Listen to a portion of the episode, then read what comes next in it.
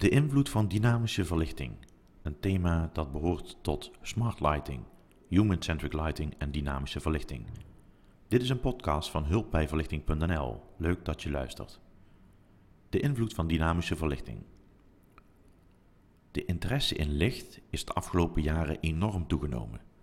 Er wordt veel onderzoek gedaan naar de effecten van licht op het menselijk lichaam. Hieruit blijkt dat de verlichting in een ruimte van invloed is op de gemoedstoestand, de concentratie en de prestaties van de personen die erin aanwezig zijn. De fabrikanten van verlichting spelen hierop in uh, dat er een kausaal verband zit door middel van dynamische ledverlichting. Het woord dynamisch duidt erop dat er sprake is van veranderend licht. Die dynamiek kan bijvoorbeeld gekoppeld worden aan een toepassing van de ruimte, de stemming of de taak van mensen die zich erin bevinden, maar ook aan het tijdstip van de dag. Dynamisch licht en toepassing. Door instelbare verlichting toe te passen kan een sfeer gecreëerd worden die is afgestemd op de toepassing van een ruimte. Het maakt eenzelfde ruimte multifunctioneel.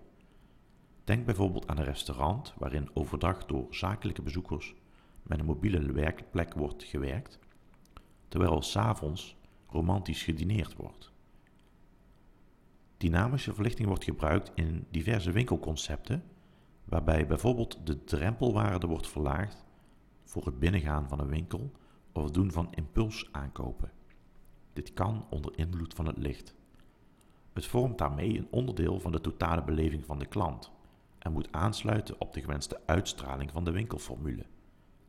Als geïntegreerd onderdeel van het winkeldesign kan het de onderscheidende factor zijn ten opzichte van de concurrent. Een andere toepassing van dynamische verlichting zien we in de zorg. In bijvoorbeeld de ouderenzorg wordt de techniek gebruikt voor het stabiliseren van het slaap- en waakritme van mensen met dementie, of voor een daling van zowel medicatiegebruik als het aantal ongelukken. Op de hartbewaking en de eerste hulp van het Vicurie Medisch Centrum in Venlo wordt met daglichtnabootsing onderzocht wat het effect is uh, op de gezondheid en het herstel van patiënten.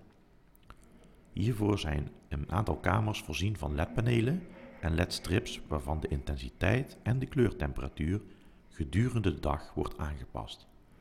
En men wil onderzoeken uh, of door het kunstmatig nabootsen van het daglichtritme het herstel van uh, de patiënten wordt beïnvloed.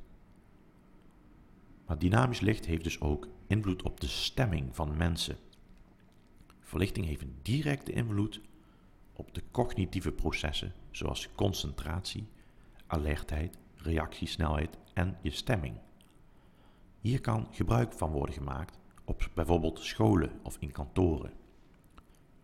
Kunstmatige verlichting met een daglichtkleur, bijvoorbeeld 5000 tot 6500 graden Kelvin, heeft een effect op de melatonine-hormoonspiegel van mensen in de betreffende ruimte.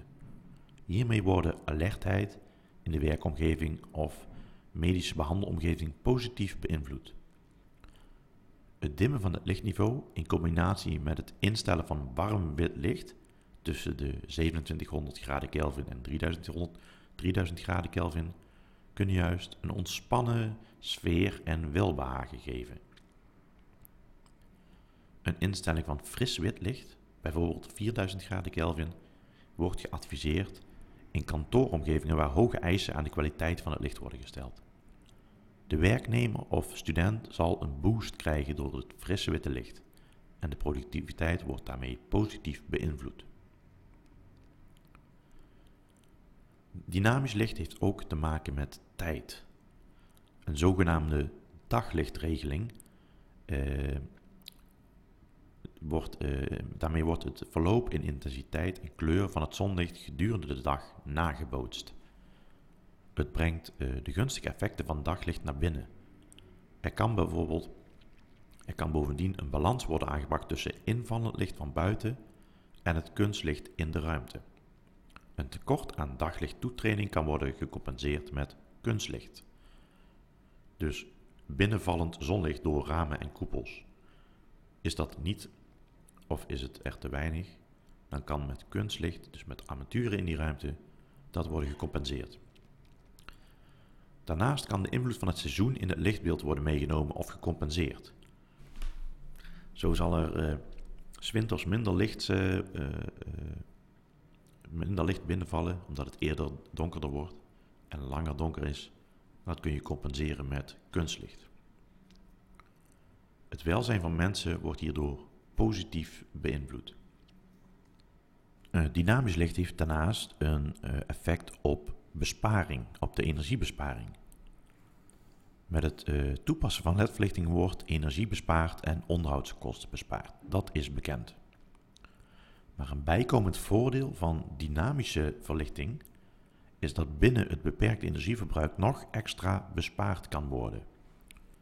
Wanneer er bijvoorbeeld rekening wordt gehouden met de sterkte van invallend licht van buiten, hoeft kunstlicht minder fel te branden. Wanneer er niemand in de ruimte aanwezig is, kan verlichting automatisch gedimd of uitgeschakeld worden. Je ziet dat ook vaak in bijvoorbeeld een hotel. Als er niemand over de gang loopt, zal het licht dimmen of geheel uitgaan, waarmee energie wordt bespaard. Door middel van een bewegingsmelder wordt gedetecteerd dat er iemand in de ruimte aanwezig is en gaat het licht branden op de gewenste sterkte. Dat zie je ook steeds vaker eh, boven werkplekken. Als iemand opstaat van zijn bureau en een tijdje afwezig is, kan het licht vanzelf uitgaan of dimmen. Schijnt er via ramen of koepels voldoende zonlicht naar binnen, dan hoeft het licht, het kunstlicht, minder fel te branden. En op die manieren worden extra besparingen behaald door middel van dynamisch licht. Dit was een podcast van hulpbijverlichting.nl. Wil je meer over dit onderwerp weten? Luister dan ook naar de andere podcasts. Kijk op ons YouTube-kanaal of op de website hulpbijverlichting.nl. Bedankt voor het luisteren.